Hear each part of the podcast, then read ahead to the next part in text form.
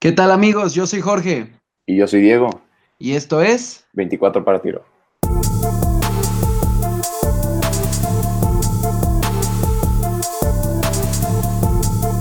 ¿Cómo les va a todos? Estamos de vuelta una vez más en 24 para tiro, el mejor podcast, bueno, bueno, sí, vamos a decirlo, el mejor podcast de la NBA que hay en español en la actualidad. Y pues una vez más estoy de regreso con mi compañero Diego. ¿Cómo te sientes el día de hoy? Muy bien, estamos listos otra vez para llenar a todos los de lengua hispana con este podcast sobre la NBA, sobre dos temas muy importantes que ahorita vamos a saber de qué son. Sí, como menciona Diego, el día de hoy traemos dos Digo, pues tenemos que cubrir a toda la liga, no solo se, trata de hablar de los Lakers, de los Warriors y de los Celtics, ¿verdad? Tenemos que hablar también otros equipos y jugadores que merecen reconocimiento. Y como tal, el día de hoy vamos a hablar sobre eh, los Clippers de Los Ángeles, que yo creo que muchas personas pensaban que el equipo más exitoso eh, de Los Ángeles en esta temporada iba a ser claramente los Lakers, ahora que agregaban a LeBron James, pero sorprendentemente no ha sido así. Pues los Clippers sin ninguna superestrella y probablemente ningún jugador que tú digas wow, es, este tipo de verdad cambia el juego. Actualmente creo que todavía tienen posesión de la semilla número 7 o 6 en la conferencia oeste. Ahorita lo confirmo. Y también vamos a hablar sobre el futuro de Kemba Walker, que ha sido uno de los mejores bases, votadores, como le quieran llamar, en la liga de esta temporada. Y bueno, se convertirá en agente libre en eh, un par de meses. Y pues debido a que los Hornets no han tenido la mejor de las temporadas, ni en esta ocasión ni en las anteriores, pues probablemente Kemba busque busque otra opción como equipo nuevo. Y confirmando lo que decía ahorita, los Clippers han caído a la semilla número 8, pero aún así tienen una ventaja de seis juegos al, número 9, entonces lo más probable es que entren a los playoffs. Y la diferencia entre el número 6, que son los Spurs, y los Clippers, que son el 8, es de medio juego, es decir, los Clippers podrían terminar tan alto como en la semilla número 6 o 5 inclusive. Entonces, pues eso solo es una prueba del gran trabajo que han estado haciendo esta temporada, ¿no crees, Diego? Sí, exactamente. Les venimos con estos dos temas principales y un tema extra que ya al final van a saber. Primero que nada, los Clippers, como ya venía mencionando Jorge, están haciendo este gran empuje por entrar a los playoffs. Todos esperábamos que los Lakers fueran quienes pasaran fácilmente a los playoffs, no los Clippers, que no tienen, como dice Jorge, una superestrella.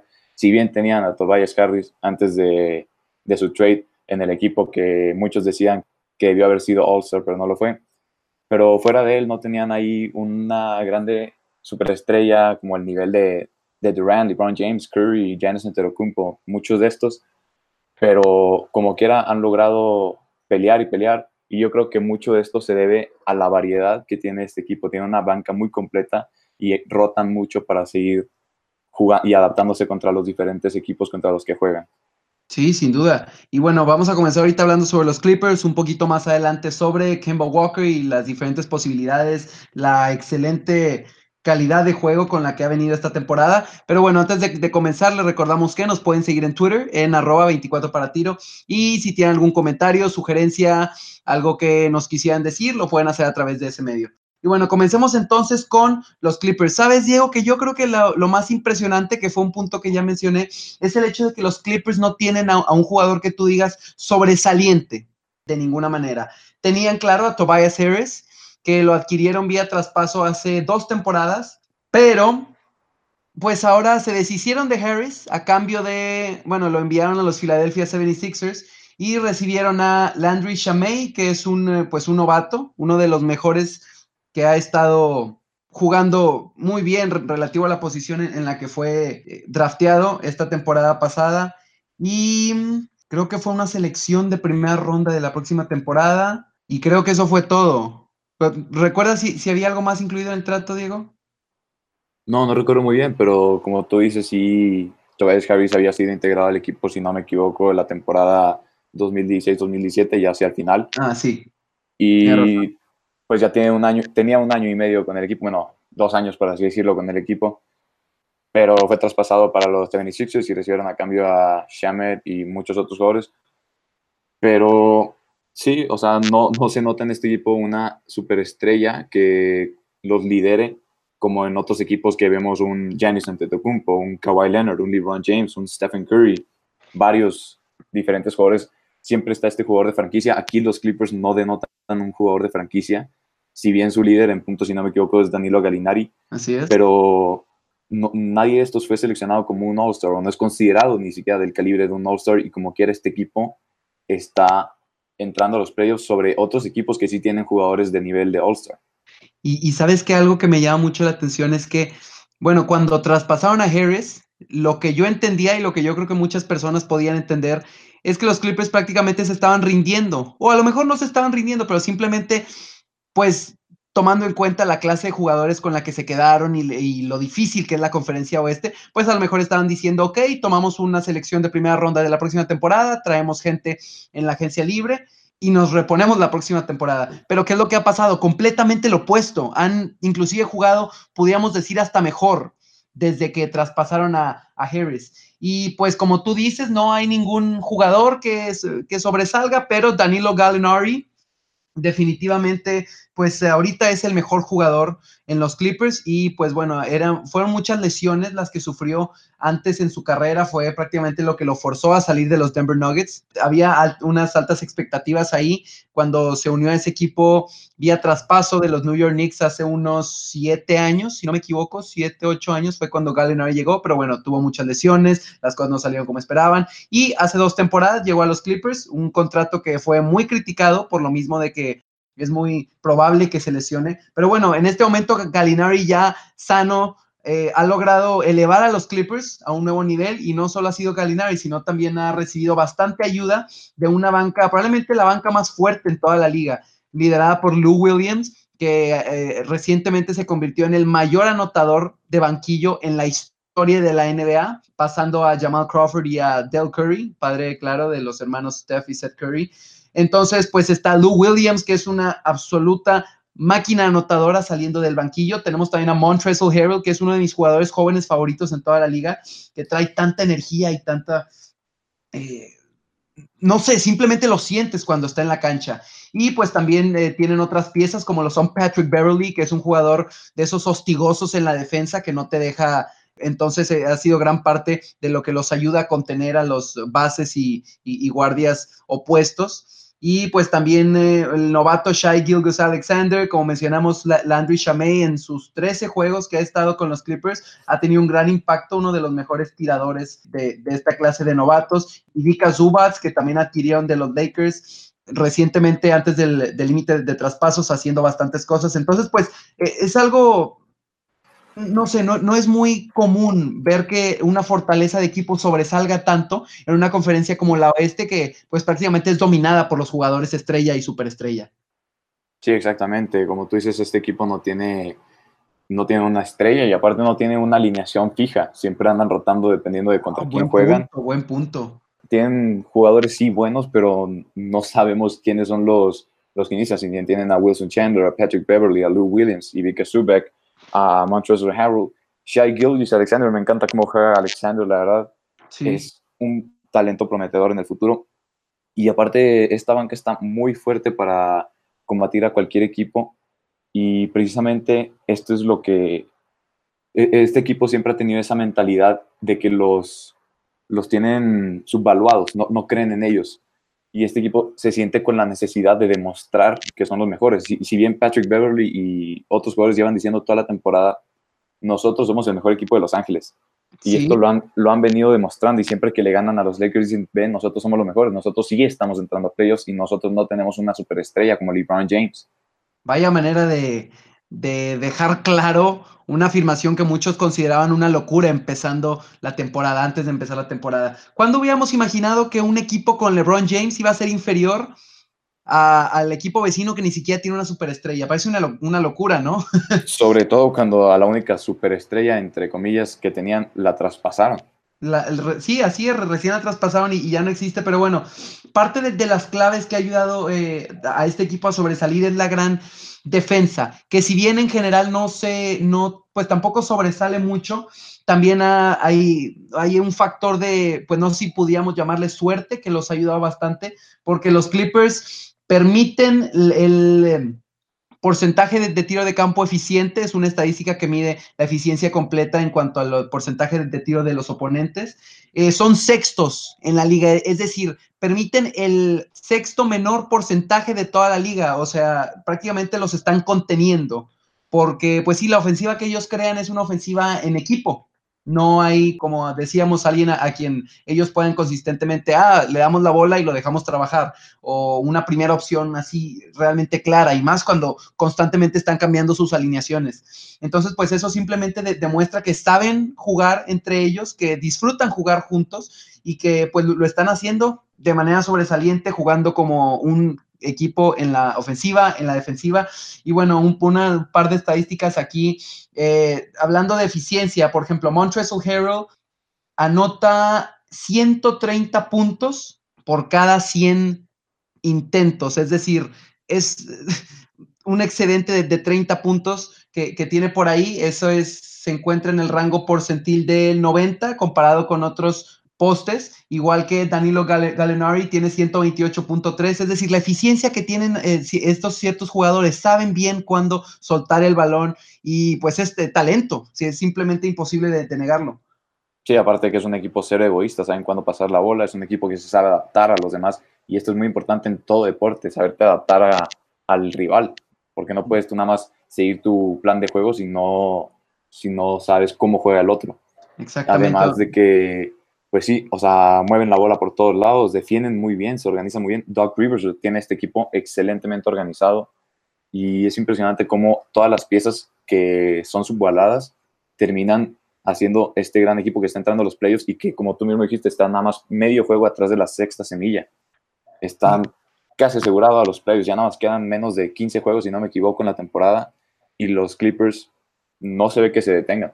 Pero ese punto que mencionaste ahorita acerca de Doc Rivers, yo creo que eh, se merece de verdad el respeto como uno de, los mejores entrenadores en la liga, porque no es fácil sobresalir, como ya mencionamos, en una conferencia tan difícil como, como la oeste y con una falta tan grande de talento comparado a los otros equipos. Entonces, mucho crédito a Doc Rivers, mucho crédito a, toda la directiva de los Clippers de, de Los Ángeles, inclusive Jerry West, el eh, famoso tipo conocido como el logotipo, porque es obviamente el, logotipo de la NBA. Ahora es un ejecutivo para los Clippers, pues ha tomado parte en algunas de las decisiones del equipo. Su nuevo dueño, si no me equivoco, su nombre es Steve Ballmer, bueno, nuevo por, por llamarlo de, cierta forma, ¿no? Hace unos cinco años, seis años adquirió el equipo y desde que lo ha, ha traído, pues simplemente está comprometido con darle a la ciudad de Los Ángeles otro equipo por el cual de verdad pueden estar emocionados y pues en este caso van a ser el único equipo de Los Ángeles en los playoffs.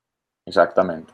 Y pues bueno, eh, ya después de hablar un poco de, los Clippers, ¿qué te parece si discutimos ahora la calidad de juego impresionante que Kemba Walker ha demostrado esta temporada? Porque yo pienso que si Kemba Walker no estuviera jugando al nivel al que está jugando actualmente, los Hornets estarían, serían uno de, los peores equipos en la conferencia oeste, probablemente el segundo, tercer peor. Y ahorita están compitiendo por una semilla en los playoffs, algo que es pues, bastante impresionante, considerando que Walker lo está haciendo casi, casi que solito, ¿no?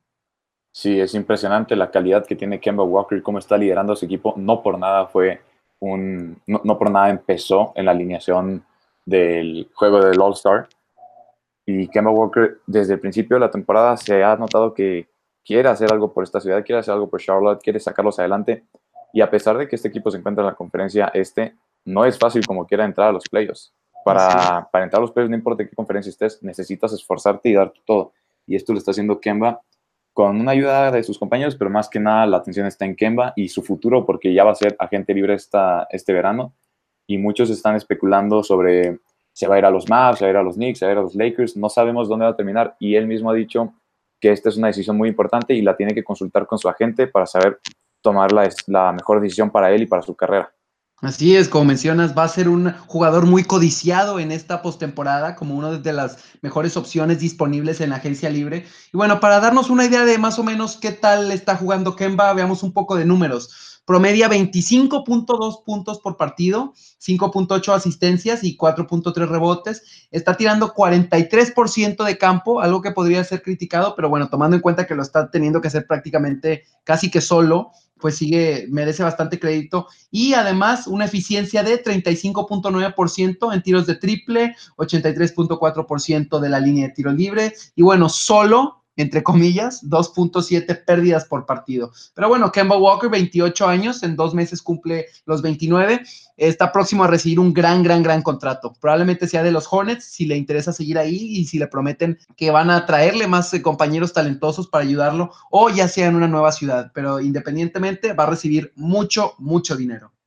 Sí, exactamente. Kemba Walker ya tres veces All-Star muy codiciado por varios equipos. Muchos están pensando que el lugar donde más le convendría irse sería los Maps, porque ahí podría ser el Big Three de puro joven. Sería Kemba con Luka Doncic y aparte con Christopher Porzingis para la siguiente temporada.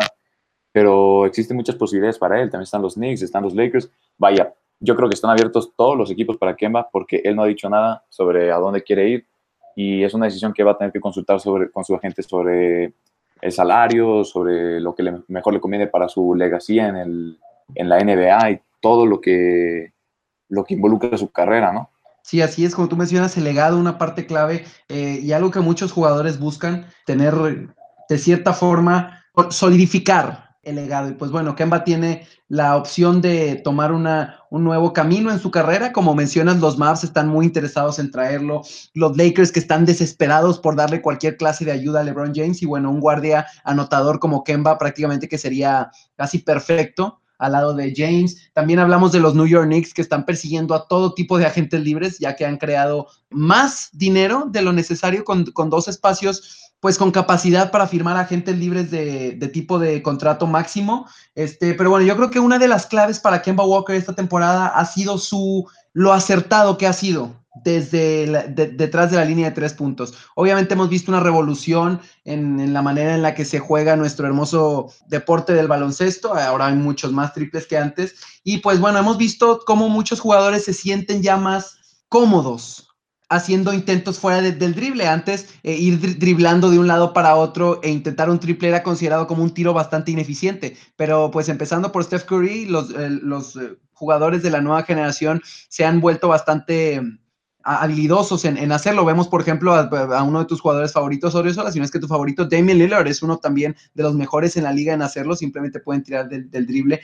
Y Kemba, bueno, está siendo exitoso eh, tirando triples fuera del, del, drible e inclusive simplemente intentos de atrapar y tirar. Eh, en los eh, intentos de atrapa y tira, Kemba está tirando 35.6% y en los de fuera del drible tiene un porcentaje un poquito mejor de 35.8%. Es decir, ese casi 36% que promedia en la temporada está compuesto por todo tipo de tiros, desde tiros difíciles.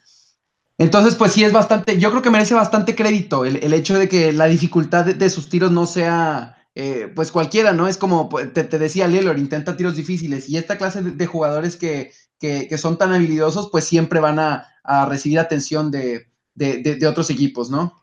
Exactamente, ¿qué más está haciendo en esta clase de jugador que apenas cruza la media cancha lo tienes que empezar a marcar porque puede tirar de donde sea, casi casi. Su porcentaje de triple en toda su carrera es de 41.7% y esta temporada está tirando 43%, está tirando poquito sobre su marca de dos puntos, su marca en toda su carrera es de 45%, esta temporada está tirando también poquito arriba con 48.7%, anotando, como tú ya habías dicho, 25.2 puntos por juego, además de crear para sus compañeros con casi seis asistencias por juego. Simplemente Kemba es este jugador que es letal, lo tienes que tener bien marcado apenas cruce la media cancha porque puede crear para los demás, es muy ágil eh, manejando la bola, su control de balón en el, dentro de la cancha es impresionante, se puede mover ágilmente entre los jugadores. Su baja estatura le ayuda para ser bastante ágil entre todos, pueden meterse entre todos los jugadores y terminar la jugada aún con contacto. Es letal de triple también, eh, ya sea en el atrapa y tira o fuera del drible, es totalmente letal este jugador. Sí, pues como tú mencionabas, a veces la estatura es uno de los principales factores que afectan pues la manera en la que otros jugadores se desempeñan en la cancha. ¿Por qué? Porque bueno, el, baloncesto siempre ha sido un deporte dominado por los altos, últimamente ya no tanto, pero como tú mencionas, Kemba utiliza su altura como una ventaja, más que como una desventaja. ¿Por qué? Porque se puede meter entre la defensa eh, hacia las coladas, porque cuando intentan darle espacio de triple los hace pagar. Eh, de hecho, mira, aquí tengo más estadísticas del triple para que, para que veamos lo certero que es Kemba Walker. El sitio de estadísticas de NBA clasifica los tiros de, cuatro formas, como completamente abierto, es decir, que no hay nadie ni siquiera cerca para defenderlo, como abierto, como defendido y como defendido pues muy cerca, ¿no? Kemba Walker está tirando 41.8% en triples que son completamente abiertos, es decir, casi 42%. Como quien dice, le das el balón, está completamente abierto, no falla el señor. Después, en triples clasificados como abierto, Kemba tira 34.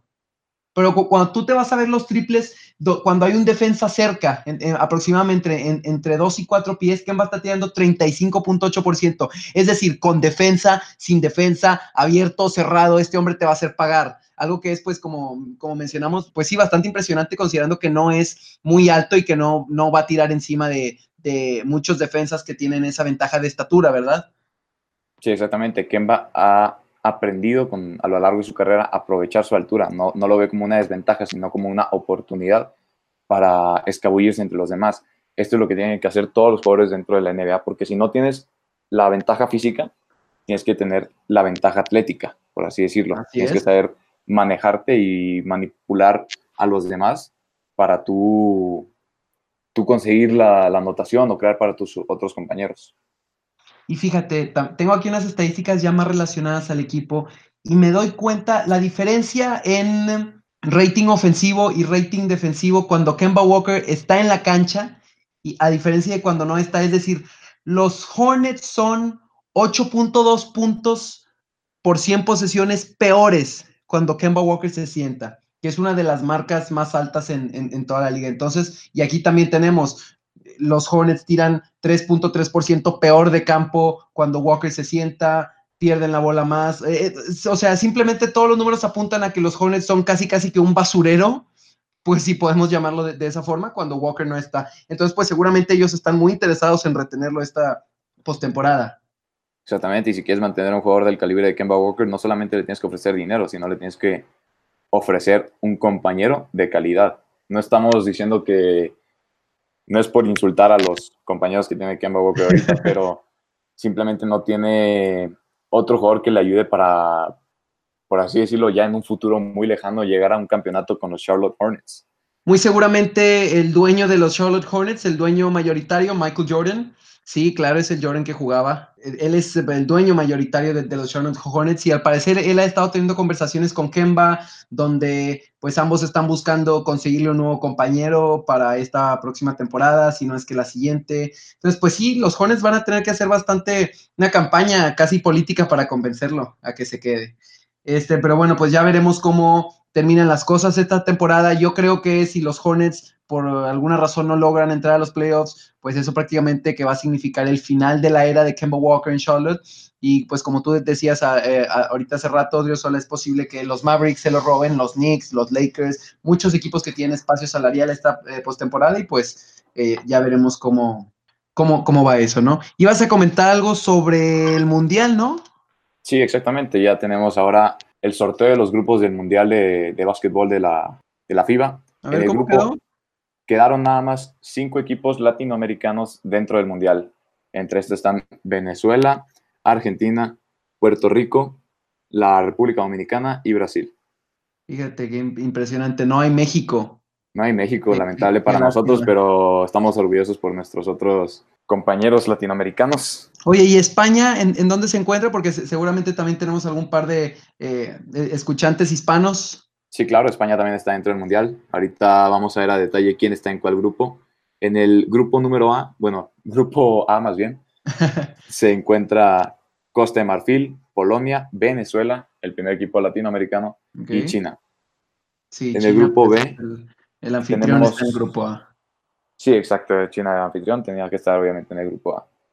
En el grupo B tenemos otro equipo latinoamericano, es Argentina, Rusia, Corea y Nigeria. Después en el grupo C ya tenemos dos de habla hispana. En este grupo tenemos a los españoles, a Puerto Rico, a Irán y a Túnez. En el grupo D tenemos a Angola, Filipinas, Italia y Serbia.